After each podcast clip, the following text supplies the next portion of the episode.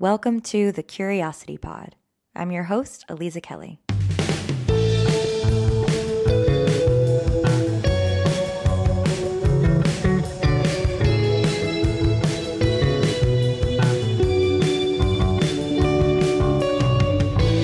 Hello, hello, my beautiful friends.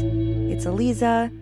I hope you are doing well, feeling well, being well as we step into August, the eighth month of the year. Can you believe? Can you believe that we're in August? what? How did that happen? I feel like energetically, like my own personal timeline feels like in 2023 we should be in like late April, maybe May. Maybe it's maybe it's May, not August. Too wild too fast. I I remember adults when I was a kid talking about how fast time moves and being like, "What are you talking about?" it's it's so slow. Even though I have to say, the summer always did go fast. The summer was always one of those um, very very speedy seasons. Oh, I guess I should probably warn you all that I'm recording this from my New York City apartment. And if you haven't uh, heard the lore of my New York City apartment yet, it is the loudest apartment in New York City.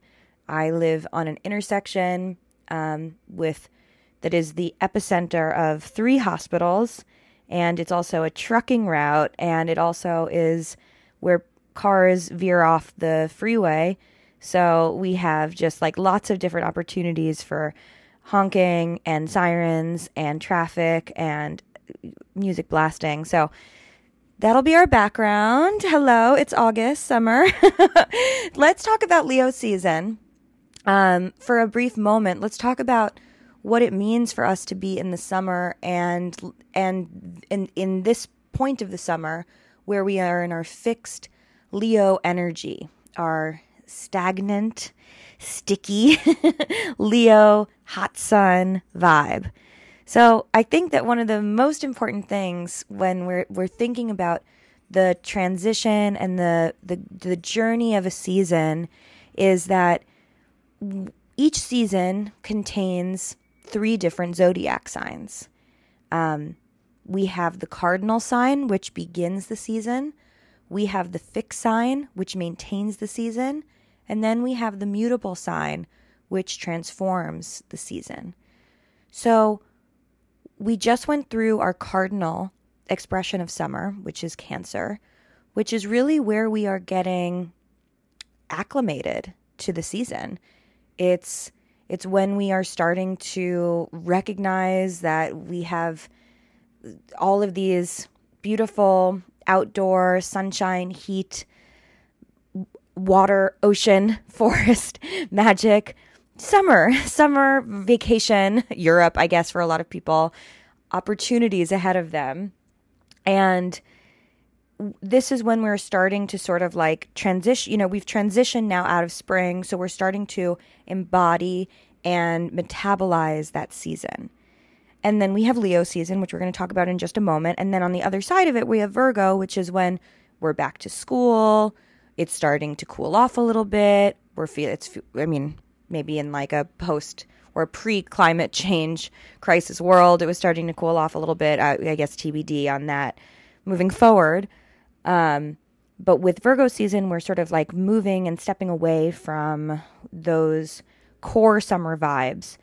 Those core summer vibes that we established during Cancer season are then maintained and expanded upon during Leo season. So, whenever we're talking about the fixed signs, Taurus, Leo, Scorpio, Aquarius, they occur in the midpoint of the season when we are not seeing that much fluctuation in the weather.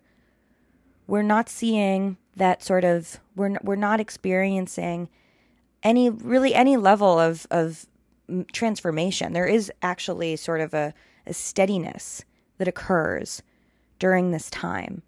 And I think that that's interesting. And I think that that's important to note because right now is sort of like a, a beautiful time to just be and to just focus on what we have and what we want and what we are creating, and to use that energy to really pull from our present, embodied, and lived experience.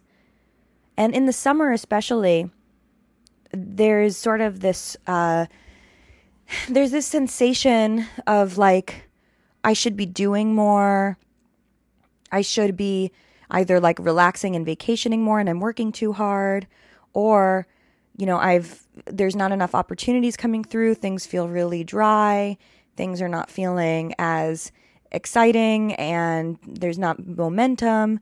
So it's it's kind of like we on either side we're going to feel that sense of like oh no should I be somewhere that I'm not should is it okay for me to be right here in this moment? Am I safe? Am I doing enough?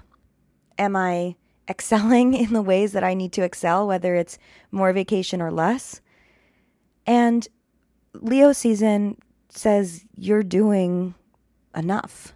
Now, all you need to do is focus on shining and radiating and expanding what that glow is. You don't need to add more to the glow.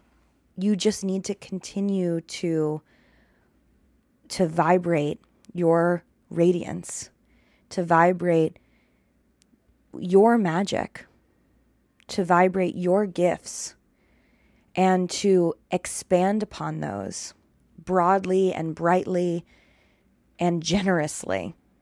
And Leo season and Leos, you know, it's easy for us to sort of pigeonhole them and typecast them as like, oh, they love to be dramatic. They love all about, it's all about them all the time. And like, yeah, when you're ruled by the sun, you're going to get some of that. You, you can't help it. But the other variable, the other factor here is that Leo energy wants to be creating. It wants to be ideating. It wants to be generating. It wants to be making things. It wants to be in in it wants to be expanding its reach, right? Think about the sun. The sun is happiest when it is touching the greatest and broadest horizon it can. When it has the most expansive reach. And, you know, I'm thinking it's like Lion King imagery. it's like anything the, the sun touches is your kingdom, right? And I guess it could go the other way. Anything, the kingdom is all that the sun touches, right? The sun's kingdom is is the expansive landscape, the expansive horizon that it can shine upon. So when we're thinking about this energy, it's really about sort of magnifying and amplifying our radiance and our magic and our creations and our artistry and our imagination.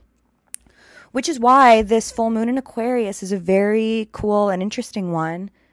Um, and we're going to talk about the manifestations for this full moon in Aquarius, what each sign should be exploring and working with.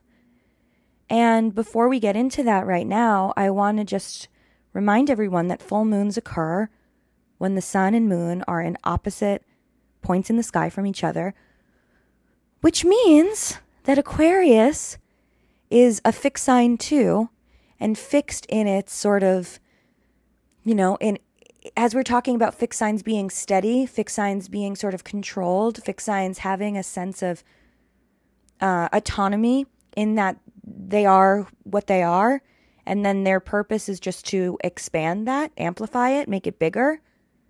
Aquarius is doing that too. So Aquarius is saying, oh, yeah, I want you to expand. I want you to amplify. I want you to be bright. I want you to be big.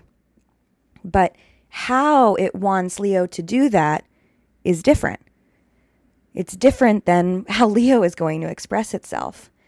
And beyond that, it has a different perspective on what that type of expansion should entail, what the focus and the point and the overarching goal of that broadness, of that brightness should be. So now let's go through the 12 zodiac signs and talk about what each of them need to know the manifestations, the themes, the stories, the narratives, the magic for this full moon in Aquarius.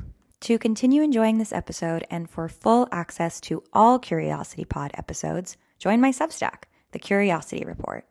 Each week, you'll receive my written newsletter, The Curiosity Diary, as well as this podcast, which includes interviews with experts, thought leaders, mystics, and overall fascinating individuals. Go to alizakelly.substack.com and join today for only $5. That's alizakelly.substack.com. See you there.